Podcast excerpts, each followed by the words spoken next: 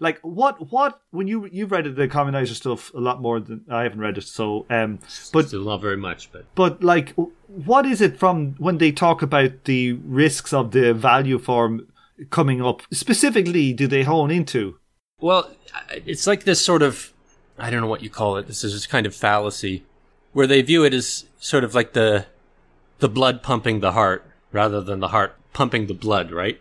You know, the, the proletariat is formed and shaped by the value form. It's not the other way around from that viewpoint. It's, it's not their labor that's producing value. Its value is producing that form of labor. It's a very strange argument. And it, it comes from that idea of workers being really subsumed into this capitalist system, right? And to the point where their their labor is no longer determinative. It's it's already outside of them and it's already determining their behavior and their their activity.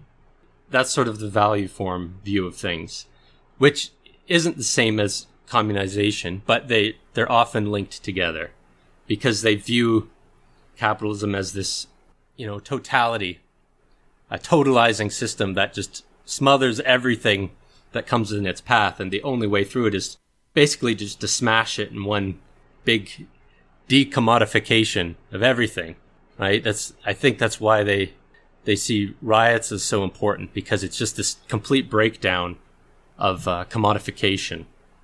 Yeah, which is, I, I, I don't see it that way really. I, I, like I said, it's to me they're they're seeing it as the, the blood pumping the heart.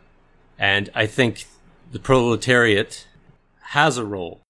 And I think it's clear because of we've seen it crop up in the past. It's not just like they're recalcitrant occasionally. They they do resist and they do try to change their relations, but often it's thwarted just because of circumstance. Because again, they they they are weak. They have the full weight of the state against them but they keep resisting. And, and that's where I see there's still a role for the proletariat.